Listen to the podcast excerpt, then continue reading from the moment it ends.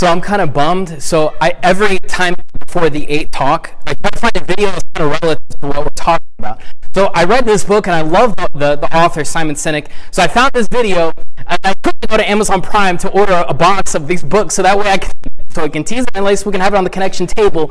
But it's delayed and it's now at my house right now. It came this morning uh, through Amazon, so I'm going to return that. But anyway, you know the name of the book. You can go get it yourself.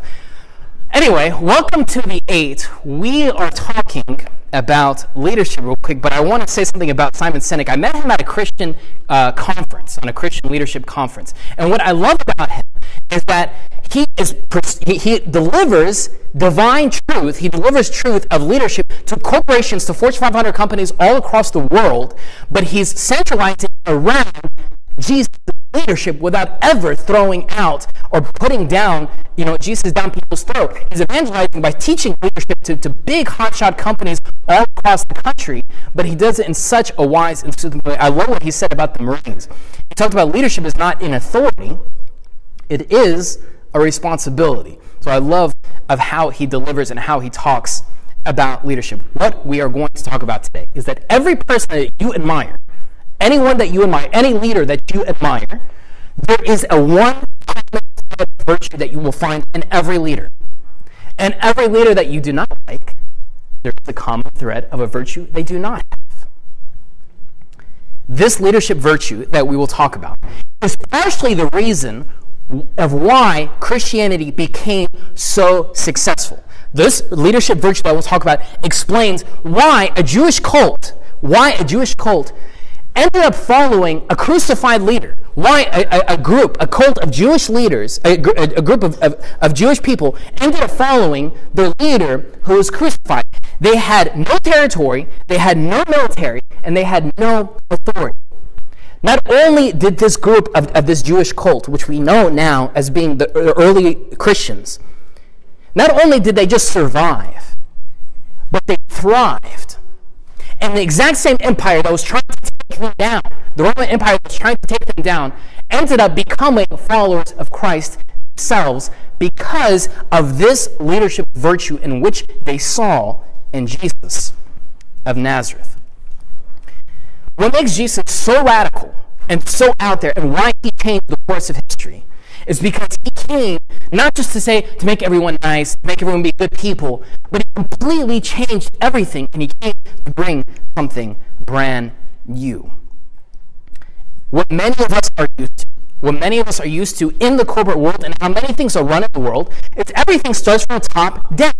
The top, the top guy makes all the shots, he makes all the money, he has all the authority, and he, and he makes all the shots. Everyone else is kind of lower than him. This is how many things are run. What made Jesus so radical is that he flipped everything upside down, and that it ended up becoming upside down how he approached many things throughout his ministry. What I do want to do is I want to highlight a certain miracle that we know uh, that happened with Jesus, which we know recorded in, in the manuscripts or early records of Jesus' life, which we know is being called the Gospels. It is the rising of Lazarus. Let's take a step back before we kind of jump into this event that occurred. Lazarus was a hotshot guy throughout town. Like everyone knew who Lazarus was. He was a very wealthy man, and everyone kind of knew who he was. So when he died, it was a big deal when Lazarus died. Uh, but it was even a bigger deal when Jesus came to rise him up from the dead. I mean, he was dead, dead. And Jesus rose him from the dead. And the, the beautiful thing, I, so if you look at this picture, if you're not used to seeing ancient Christian icons, this looks kind of funny. Like, icons actually are intentionally supposed to look a little bit funny to our eyes. They're intended to never look real. Because it's not just a painting, it's not supposed to depict something historically, but it, it compresses various divine elements into one icon. So it compresses so many different divine truths, and there's so much meditation and reflection that I can get from this. It's not just a historical event that's captured through paint, but it captures so much divine truth. Just to point out a couple of things from this icon. Maybe it's hard to see, but around Jesus' head is a halo, and you will see three lines, two together and one separate. This is supposed to reflect the divine truth of how God is divine and he's human, but into one. So this reflects that through two, two lines being divine and human, but he's all the, the divine, divinity and the humanity of him are one in him. Something else you'll notice is the way Jesus' hands are. He's going like this, as if he is reflecting, saying, This is temporal, your body, your struggle, your death, but you're made for something so much more. I came to point to something bigger. I'm here to point to your eternal home. To show him that he's pointing from, from this to this, and this is the reality of who Jesus is. God became man in order for us to become like God. You also see in this icon, you see a gentleman on the side moving the tomb of where Lazarus was, where he was dead. We don't know who he is, but the reflection that we can capture from this ancient Christian icon is that, okay, maybe I'm called to, to help someone who is in death, maybe who is struggling with an addiction, with a, a, a, just uh, you know anxiety, whatever the case may be. Maybe I'm called to get them outside of death from darkness. Maybe I'm called to point them to who Jesus is because Jesus points them to new life. Who in my life do I need to remove that tomb or even guide them to moving this? Maybe I need to have a conversation with that person. Maybe I just need to be an active listener to that friend or family member to maybe help them to realize they're made for something so much for, so much more. These are just three components of this, this icon, and we can have an entire sermon of just looking at all the various elements in this icon, but that's for another time. What I would love for us to join in is what occurred after this historic event that's recorded by first eyewitnesses and many other people of Jesus rising somebody who has been completely dead for many days, rising him from the dead. And this obviously caused a huge, like this was headline news all throughout town of, of this occurring. Not just because Lazarus is popular, just because Jesus raised somebody from the dead, and everyone saw he was dying and he was decaying. Like, like there was a smell coming from him from him being dead, and how Jesus gave him new life. We jump right into the record from a first eyewitness named John the Evangelist. But some of them went to the Pharisees, like who, who some of them who saw were first eyewitnesses of seeing Lazarus rise from the dead. They went to the Pharisees. Pharisees were the hotshot Jewish leaders of the town. So some of them went to the Pharisees and told them what Jesus had done. Then the chief priests and the Pharisees, the hotshot people of the town, held a meeting of the Sanhedrin. Sanhedrin to us right now is equivalent to basically like the Supreme Court. So imagine like the, the, the Supreme Court, this is where like, they make big decisions of the town. Then the chief priests and the Pharisees called a meeting of the Sanhedrin. Fellas, what are we accomplishing? They asked. Here is this man performing many signs. The Pharisees were smart people. And they understood that their position, their status, their authority was in jeopardy. And they realized all the stuff that Jesus was doing wasn't just like haphazard, just wasn't like random supernatural events. They realized that everything that Jesus was doing were signs to point to something so much bigger. And they said, guys, what are we doing? Are we just going to allow Jesus to do all these supernatural events all around town? This is jeopardizing our position of authority and influence around town because they knew something new was coming through Jesus. They continue. If we let Jesus go on like this, everyone will believe in him. And then the Romans will come and take away both our temple and our nation. Fellas, our job is at risk here. Our authority, us being at the top, we are in jeopardy of what Jesus is doing because Jesus is coming to replace everything that we know. Some, so some from that day on, they plotted to take his life. Therefore, Jesus no longer moved about publicly among the people of Judea. Instead, he withdrew to a region near the wilderness, to a village called Ephraim, where he stayed with his disciples. Jesus saying, okay, you know what, I'm not going to cause any unnecessary drama. If they're trying to come after me, you know, let me just kind of uh, hang low for a while. You know, I don't want to, you know, cause anything right now. Meanwhile, a large crowd of Jews found out that Jesus was there and came. They were coming not only because of Jesus, but also to see Lazarus, whom he had raised from the dead. If you've zoned out up to now, or you plan to take a nap after this, this is fine. Just pay attention to this one thing. We are followers of Christ, not purely on faith.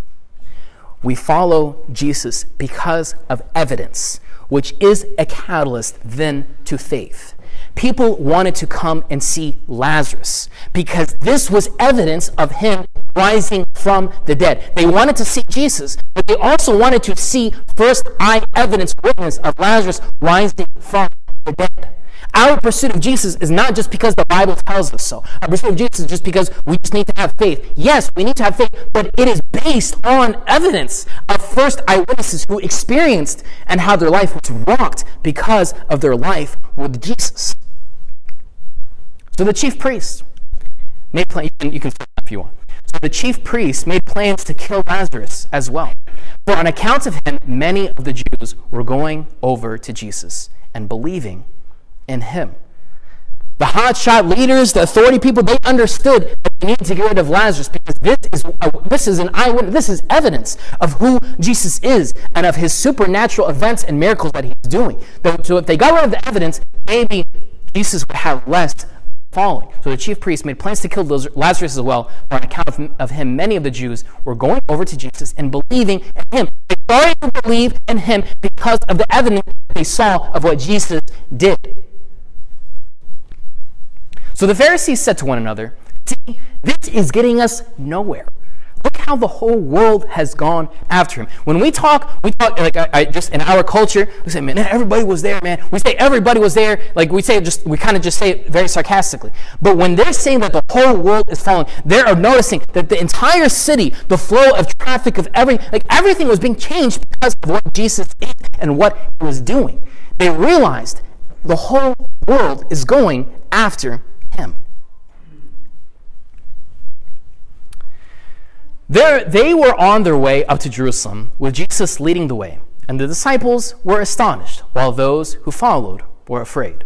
Again, he took the 12 aside and told them what was going to happen to him. So let's pause right here. What's going on? So now, like, Jesus is obviously the talk of the town, and there, there's a very big Jewish holiday coming up, which is Passover. So everyone is now making their way down to Jerusalem to celebrate this, this big holiday. But there's crowds, there's tons of people around him, just tons of people around him. They have, like, they're just full of emotions. The disciples are around him, they're full of emotions. The people also that are, are not disciples are, are trying to figure out, they're trying to, they want to see, maybe they can see another a miracle, something from Jesus. There's just a wide array of emotions going on all around Jesus. So Jesus took the 12 aside hey, hey, you know, time, before, you know, before we go into celebrating the feast of, of Passover, let, us pull to the side over here real quick. Just pull over to the side uh, of the road. Let other people go behind us.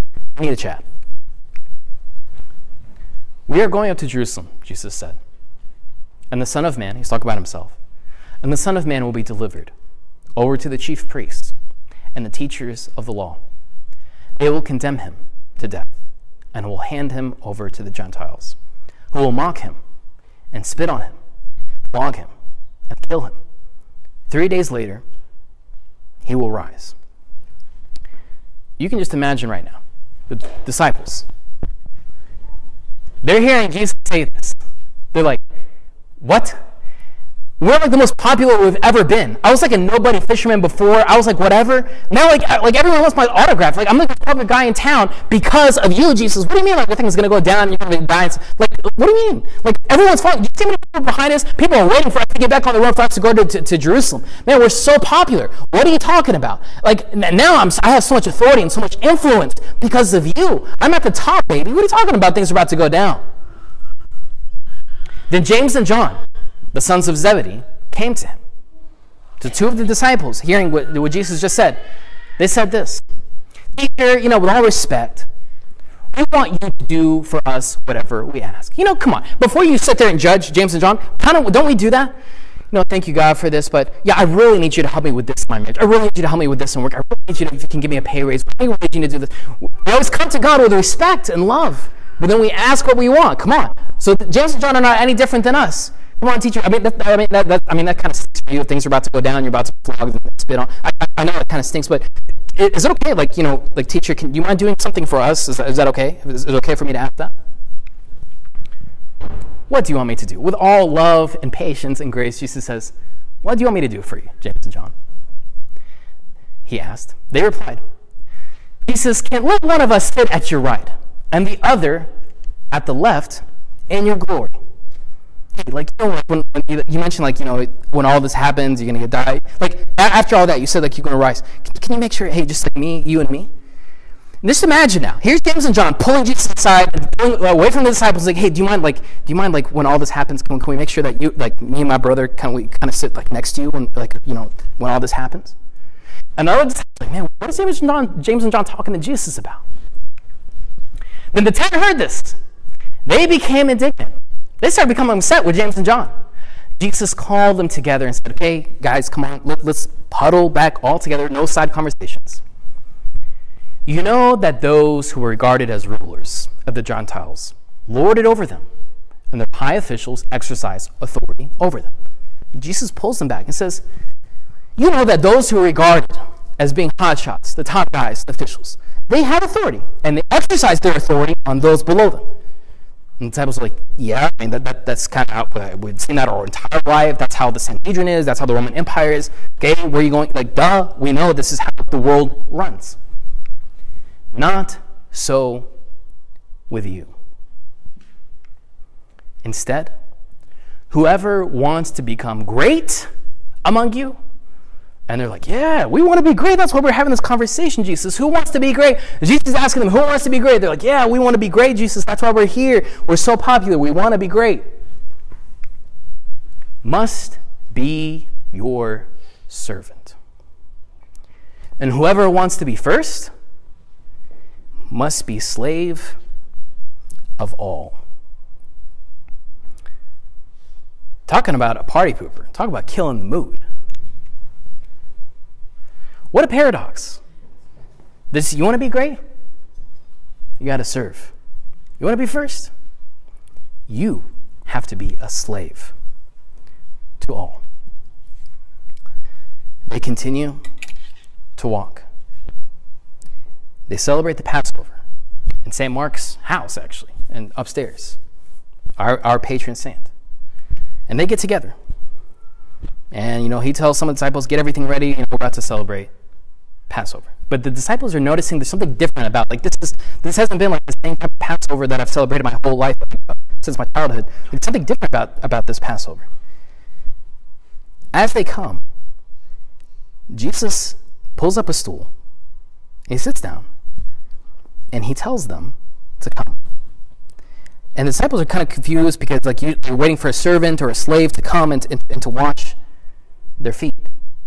And, and Jesus is the one that kneels down, takes a, takes a cloth, takes a towel, wraps it around him, tells each one of them to come one by one, washes every toe, washes every foot, washes every ankle.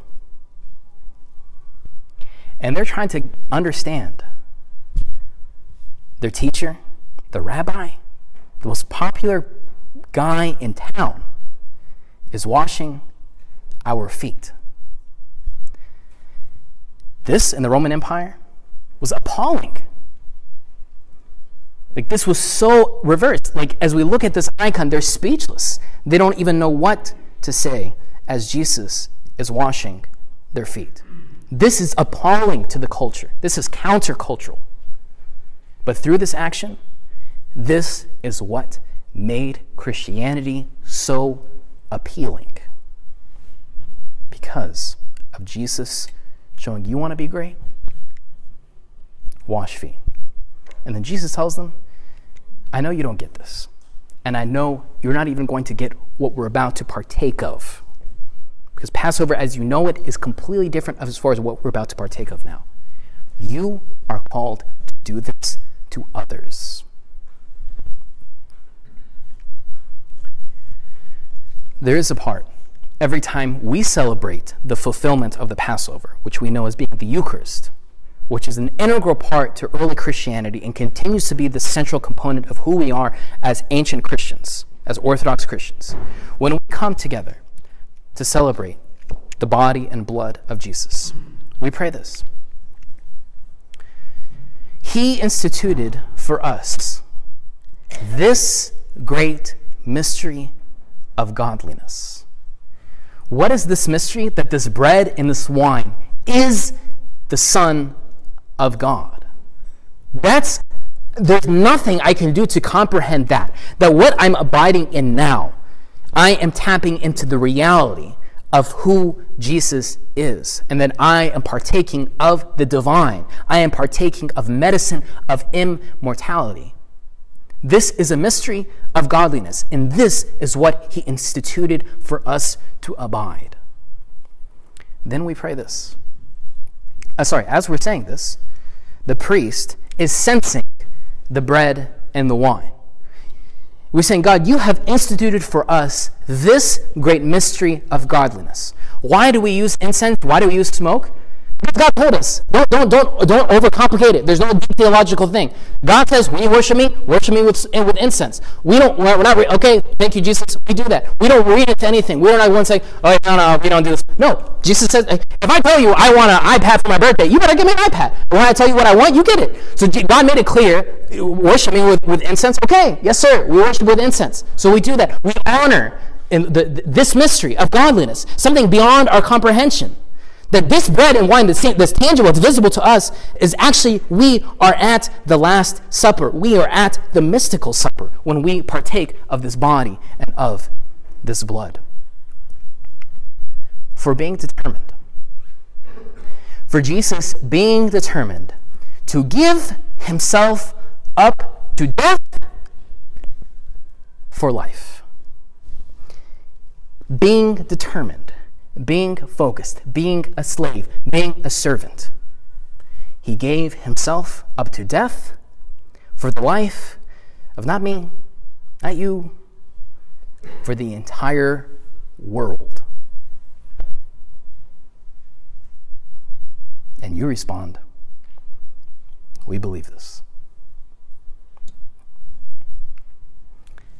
How to give life. How are you called to give life to death for the life for the world.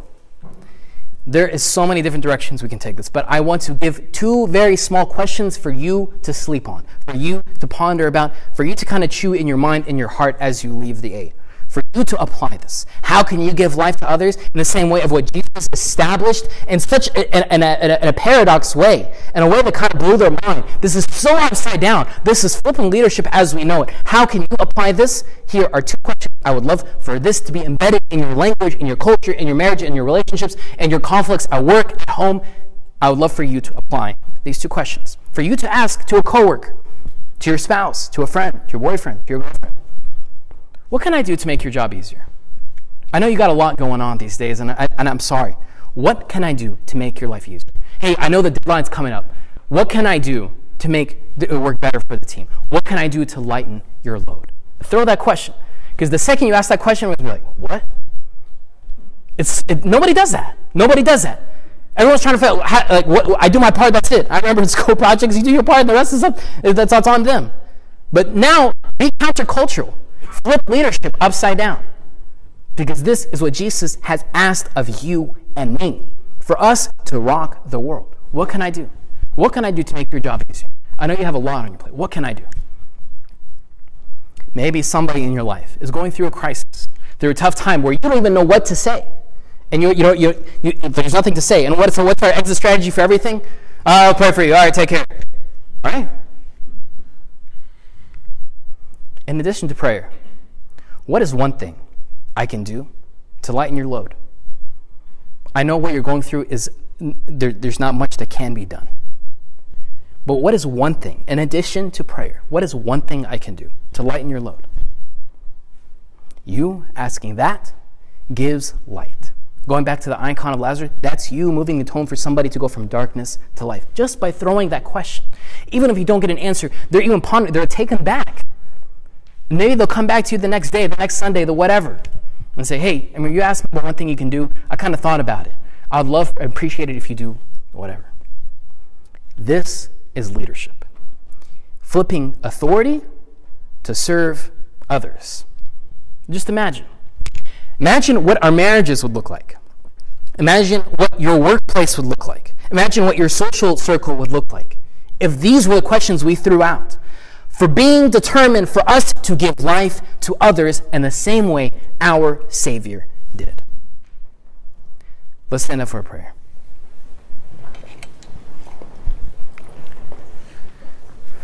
In the name of the Father, and the Son, and the Holy Spirit, one God, amen.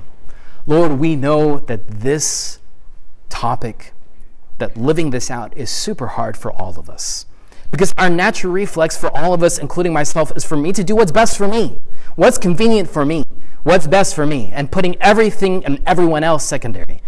But Jesus, you came in flesh to make it tangible, to make it real, and you showed us the way we are called to lead others in our home, in our work, and in outside. Lord, help us to embrace that and strengthen us to, to, to apply that and to execute that. Because we know our, our country can be different if we apply this. That we can make people just scratch their head when we ask these questions.